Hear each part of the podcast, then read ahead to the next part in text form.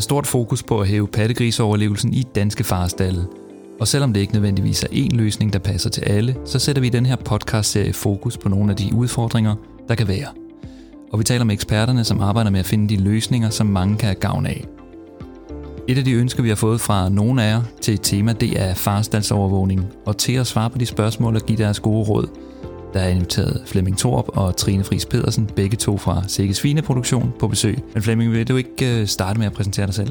Det vil jeg gerne. Jeg er dyrlæge og har arbejdet i Sikke Svineproduktion i 35 år. Og øh, allerede tilbage i 1989, længe inden vi begyndte at avle for øh, højere kuldstørrelse, der gennemførte jeg faktisk det første projekt omkring, hvordan vi kunne få øh, flere pattegrise til at overleve faringerne. Så det er noget, der har været fokus på, og som vi har fået øh, viden om i rigtig mange år. Og Trine Fris? Jamen, øh, jeg kan ikke øh, prale af det samme lange øh, CV som Flemming. Øh, jeg har været på Sikkes i lidt over et år, men jeg arbejder benhårdt og målrettet mod at få nogle flere pattegrise til at overleve. Og før det, der har jeg arbejdet med ernæring af digivende sør, øh, hvor jeg har lavet Ph.D. på Forlo. Og jeg har også været en tur i USA og arbejdet med øh, ernæring af grise.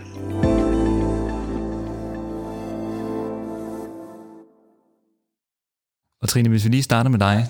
Øhm, baggrunden for at lave den her podcast, den udspringer jo egentlig af, af arbejdet med Pattegriseliv 2. Øh, kan du fortælle lidt mere om, hvorfor vi har valgt at sætte fokus på nogle vigtige emner her? Ja, altså når vi skal øh, arbejde med pattegrisdødeligheden om at få den øh, reduceret, mm, så ha- handler det jo i høj grad om at få gå efter de lavt hængende frugter. Og så, så det er her, hvor vi gerne vil prioritere og fokusere en lille smule på faringsovervågning, fordi at det er sådan, at øh, over halvdelen af de øh, dødfødte pattegris, der bliver født, de øh, har faktisk, øh, altså de er faktisk levende øh, lige inden faringen, så de dør simpelthen i forbindelse med faringen, og det er jo egentlig nogle pattegris, som er fuldt ud øh, levedygtige, og som man har, som har et potentiale for, for at leve, øh, så det er derfor, at øh, vi skal have fokus på det her. Og Flemming, hvad er det så, faringsovervågning består i? Jamen helt kort, og jeg skal nok komme ind på øh, mere detaljeret, hvad det egentlig er, jeg synes, man bør gøre. Men helt kort, så foregår det jo egentlig ved, at man overvåger fysisk faringerne, når de er i gang, og man øh, giver fødselshjælp, når der er brug for det. Og når man så er i stand alligevel og ser til søerne, som er i gang med at fare, jamen, så tager man også hånd om de nyfødte grise, fordi der er nogle af dem, der faktisk har brug for lidt ekstra hjælp, så når man nu er der alligevel. Der er faktisk en rigtig god effekt af at lave faringsovervågning. Øh, vi kan jo se, at de besætninger, som, som gør det fuldt ud, de kan halvere antallet af dødfødte grise i deres besætning, og øh, med den øh, kuldstørrelse og det antal dødfødte, vi ser nu, så er det faktisk omkring en pattegris per kuld, de øh, kan opnå der. Vi er lidt mere øh, usikre på, jamen, hvor meget ændrer man så på det på de øh, levendfødte grise. Men øh, vi har en afprøvning fra for nogle år siden, hvor vi øh, kunne se, at øh, man kunne øh, redde 2% flere af grisene, bare ved at tage dem i nakken og lægge dem op til øvret i forhold til de pattegrise, som vi lagde tilbage bag ved solen, når vi havde vejet dem. Så det her med at få dem øh, lagt til øvret med det samme, det giver altså en, øh, en helt klar effekt? Altså det, skal vi sige 2%, det, øh, det var ikke statistisk sikkert, men øh, det passer jo nogenlunde med de forventninger, vi vil have. Og øh, det øh, var noget, der var meget stabil, uanset om det var de små eller store gris, vi kiggede på. Så øh, selvfølgelig skal man ikke gå og sidde og klar og flytte hver eneste gris, men når man kommer op forbi en øh, sti og kan se, at der er en øh, gris, som er kommet lidt på afveje og ligger ude ved, øh, ved bagværket, eller den stadigvæk ligger bag ved solen, jamen så læg den der lige op til yveret, fordi at, øh, hvis det kan give den, netop den gris en bedre chance, så er det en god ting. Og så er der så de grise, som øh, man er heldig at se, der ligger i fosterhænderne bag ved solen, og som skal hjælpes ud for ikke at kvæles. Eller de grise, man kan høre, der er ved at blive klemt, fordi at øh, solen den har skiftet side. Dem skal man selvfølgelig også lige springe til og få trukket ud, sådan at øh, de klarer sig godt. Så det handler i høj grad om at, at holde øje med, med faringerne og tage hånd om de grise, som har brug for hjælp, øh, når de har brug for hjælp. Det er rigtigt. Og øh, det der med at holde øje med faringerne, det er ikke så nemt endda. Det er faktisk lidt arbejdskrævende. En, øh, en faring ved en så, den foregår ved, at bøgeren ved sine trammetrækninger skubber en gris frem til øh, børhalsen, hvor at øh, den så skal presses ud igennem. Så, øh, så længe at øh, grisen den er på vej frem til børhalsen, så kan man faktisk ikke se noget, fordi at det er nogle øh, sammentrækninger, der sker i livmoren, men øh, ikke noget med, at solen den ligger og har, og har vejer. Det vil sige, at solen ligger faktisk i fred og ro og stille, så længe den øh, egentlig øh, er i gang med at føde. Problemet det er, at hvis en gris lige pludselig sidder fast, så ligger solen jo altså også stille. Så øh, det er faktisk rigtig svært at se, hvilken sol det er, der skal have hjælp. Det er ikke som i øh, kvægstallene hvor, eller heste, hvor at, øh, der virkelig bliver presset på, når at, øh, de er i gang med at føde, og øh, har de ligget presset på for længe, jamen, øh, så er der i hvert fald grund til at gribe ind. Her er det det modsatte. Det er faktisk, hvis der har været ro for længe, så er det, man skal gribe ind. Den eneste måde, man kan finde ud af på, hvad for længe det er, det er faktisk ved at tælle grisene eller mærke dem, når de er blevet født, og så tjekke igen en halv time senere, fordi at øh, hvis der ikke er blevet født flere grise der, jamen så er det faktisk tid til at gribe ind og give fødselshjælp til øh, solen. Og det er, kan vi lige så godt sige, jamen det er arbejdskrævende, men det er faktisk det, der skal til for, at øh, det kan øh, give god effekt. Og vi kan jo se, at de besætninger, som gør noget i den retning, det er dem, der ser den største effekt. Og Trine, nu taler Flemming om det her med at mærke grisen op og øh, simpelthen øh, tage tid på, hvor lang tid der er gået siden øh, seneste gris er kommet ud. Hvad er der ellers af værktøjer, man kan bruge til, til faringsovervågning? Jamen det er jo, øh, man kan jo gå sådan lidt simpelt til værks om ved at lave, øh, man kan lave sit eget lille schema med øh, klokkeslæt, øh, og så for hver halve time, så gå rundt og tjekke de faringer, der er i gang. Skriv op, hvor mange øh, grise er der født, hvor mange dødfødte er der, og hvis der imellem hver tjek ikke er født en gris, jamen så skal der ydes fødselshjælp. Og så kan man jo så registrere, hvor mange grise man har hjulpet ud, og man eventuelt giver oxytocin, så har man et bedre overblik over øhm, selve faringen, og er der nogle problemer ved den her so, skal vi tilbage til den. Altså det er sådan det mest simple værktøj, og du kan enten lave dit eget schema, eller du kan skrive op på sotavlen. Det er lidt forskelligt, hvad, hvad man gør derude. Derudover så kommer vi jo også til at se noget af den her nye teknologi, som er på vej, og som Flemming også laver afprøvning med, hvor man ved hjælp af det her termogra- eller termografiske eller varmefølsomme kamera registrerer, hvornår en gris bliver født, og simpelthen sender en alarm til ens mobil, hvis der går for lang tid mellem hver gris, og at der så er behov for fødselshjælp.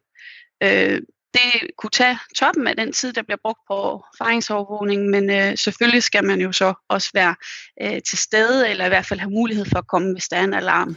Og det her med faringsovervågning, elektronisk faringsovervågning, eller hvad vi skal kalde det, øh, Flemming, du er jo, i, øh, som Trine siger, i fuld gang med et forsøg at teste nogle af de her teknologier. Hvordan ser det ud? Er der en fremtid for, for det her, eller vil man skulle være i stallen 24 timer i døgnet øh, for altid, om man så må sige?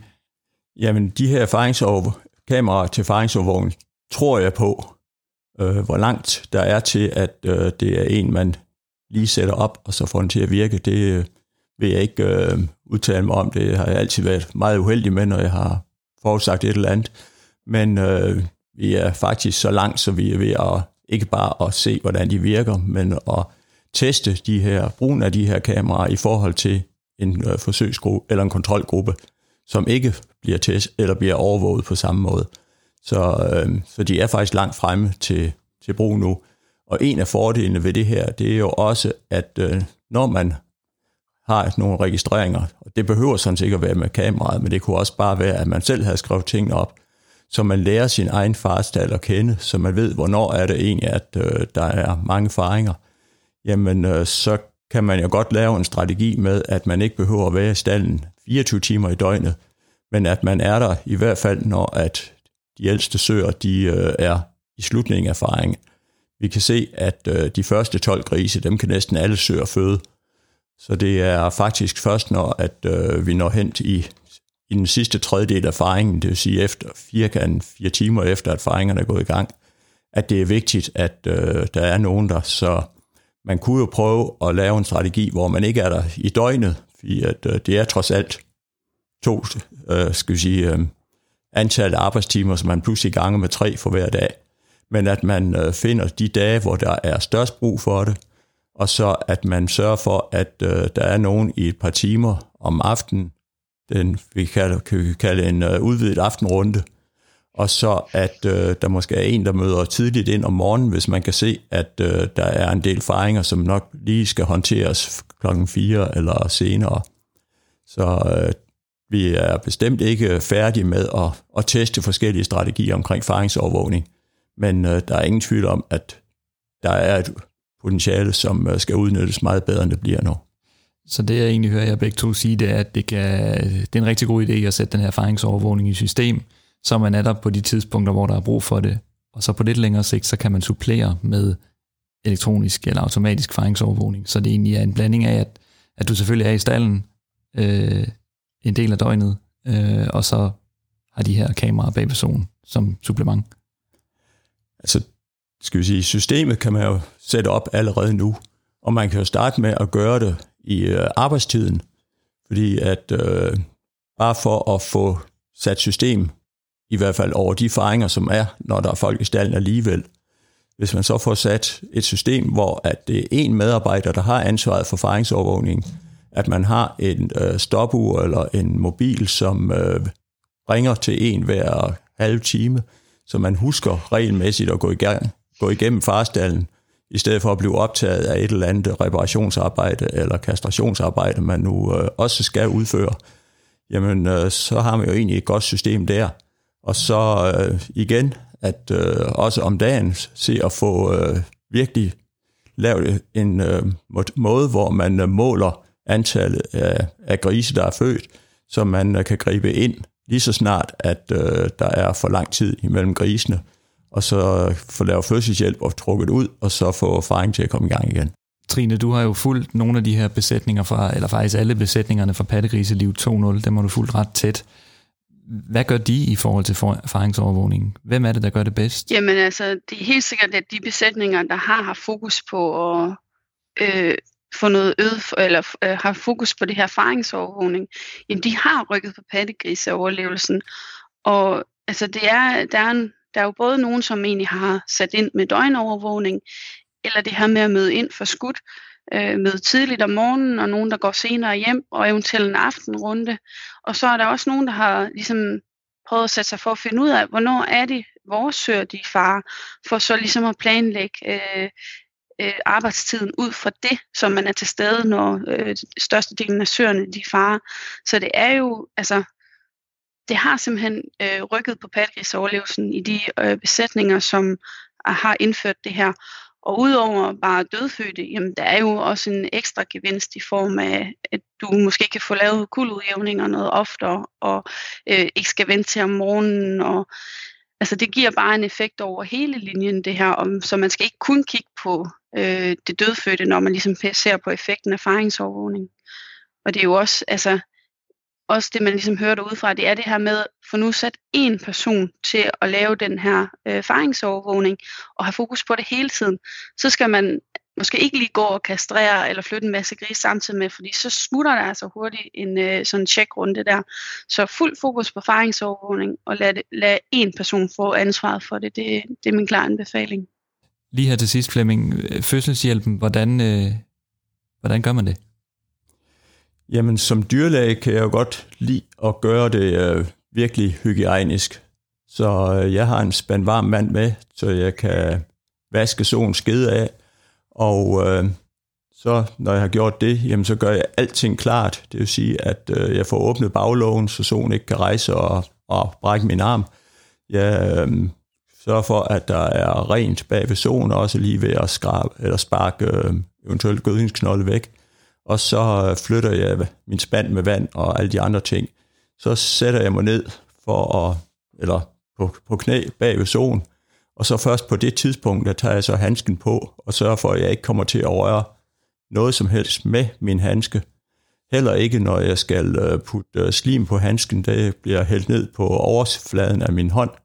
Ikke på ikke håndfladen, men øh, på oversiden og øh, så stikker jeg hånden direkte ind i øh, skeden på solen og prøver at trække de grise ud, som skal trækkes ud. For mig så er det virkelig vigtigt, at øh, jeg ikke øh, kommer til at røre noget med handsken, fordi at, øh, så ved jeg, at så vil jeg føre bakterier med ind i børen, og så er der meget større risiko for at lave øh, infektion bagefter.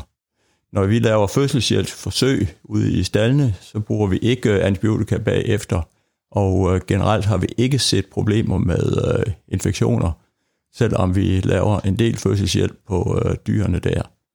Selvfølgelig så, øh, hvis man har lavet fødselshjælp mange gange, så er det en god idé at bakke op, fordi at øh, det er svært, når at øh, man skal starte op med det der, men I kan faktisk hjælpe hinanden med at stå lige og holde øje med, når man laver fødselshjælp, i at øh, man, den der handske, som man har på, den kan altså meget godt nemt øh, lokke folk til at bruge netop den hånd til at støtte med. Selv, jeg har set folk, som støtter på staldgulvet med den behandskede hånd, fordi det er jo ikke så rart at sætte den øh, hånd uden handske ned på det der kolde og våde og beskidte gulv.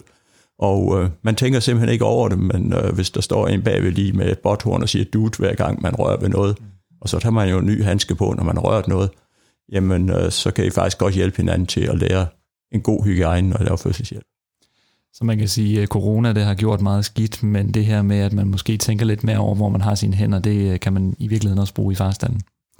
Altså, smitte er jo smitte, og øh, hvad enten det er, når vi trækker vejret ind, eller når vi øh, har hånden ind i den anden ende, jamen øh, så er det jo de samme øh, teknikker, som øh, bakterier og virus bruger for at komme derind, hvor de synes, der er dejligt godt og varmt. Så det, øh, det er helt rigtigt. Trine, her til slut, så vil jeg høre dig. Hvordan kommer man i gang med, med faringsovervågning? Jamen, få, få lavet noget systematik over det her. Hvordan er det, vi vil gøre det i den her besætning? Hvem er det, der skal stå for det? Hvordan noterer vi? Og hvor tjekker vi hver halve time? Og hvordan er arbejdstiderne omkring det? Vil vi have fra 8 til 4, eller vil vi have øh, noget forskudt arbejdstid? Så måske også prøve at sætte sig ned og forventningsafstemme, fordi der ligger, nogle, altså der ligger selvfølgelig nogle flere øh, arbejdstimer i det her. Og så også, hvad skal vi så gøre, når de er født, de her pattegrise, som Flemming siger, jamen skal vi have dem op til uret, eller skal vi have dem op i hulen, og hvornår skal vi kuludjævne? så måske lige sætte sig ned og få afstemt med alle i farstallen, hvordan er det, vi skal gøre det her, få lavet nogle systemer, nogle skemaer, som man kan bruge, og så er det bare at komme i gang med at redde nogle pattegrise. og Flemming, du har hånden op. Jeg vil godt lige slå slag for brug, eller omkring ikke at bruge meget oxytocin i forbindelse med øh, erfaringsovervågning og fødselshjælp. Fordi at øh, oxytocin er jo et fantastisk godt øh, lægemiddel, som er godt til at øh, få grisene ført bagud til fødsel og også få dem født.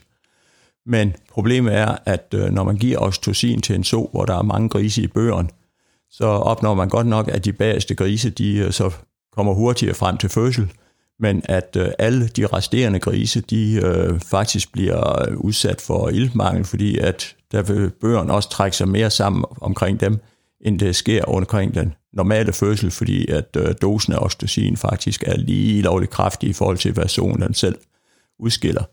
Så man kan faktisk godt få en bivirkning med, at man får flere dødfødte grise, hvis man øh, laver faringsovervågning, men samtidig bruger rigtig meget oxytocin. Øh, personligt så bruger jeg kun oxytocin, hvis jeg har øh, været inde og, og mærke i en så to gange, og jeg ved, ved de to øh, gange ikke har kunnet øh, nå nogen grise, og stadigvæk har en fornemmelse af, at jamen, der er altså nogen, der bør øh, kunne føre spil længere tilbage, så, så kan man selvfølgelig øh, godt opgive. Men øh, af de cirka 400 gange, at jeg har lavet fødselshjælp, at en af mine studerende har gjort det, der har vi faktisk kun brugt oxytocin til en eneste så, ellers så har øh, selve fødselshjælpen faktisk gjort, at øh, vores, øh, vores manipulation af, af skeden og børhalsen, det har gjort, at øh, der er kommet så meget oxytocin fra solen, og det er jo den helt optimale mængde af solen, den øh, udskiller oxytocin, og så er der kommet gang i faringen igen. Så øh, det er godt lægemiddel, men pas på ikke at overbruge det, fordi at, øh, så jo, jo bedre lægemiddel er, jamen, jo større bivirkninger kan vi også se af det. Og med de ord vil jeg sige øh, tak, fordi I var med i dag. I derude, I kan læse mere om faringsovervågning på øh, svineproduktion.dk, og hvis I søger på, øh, på faringsovervågning.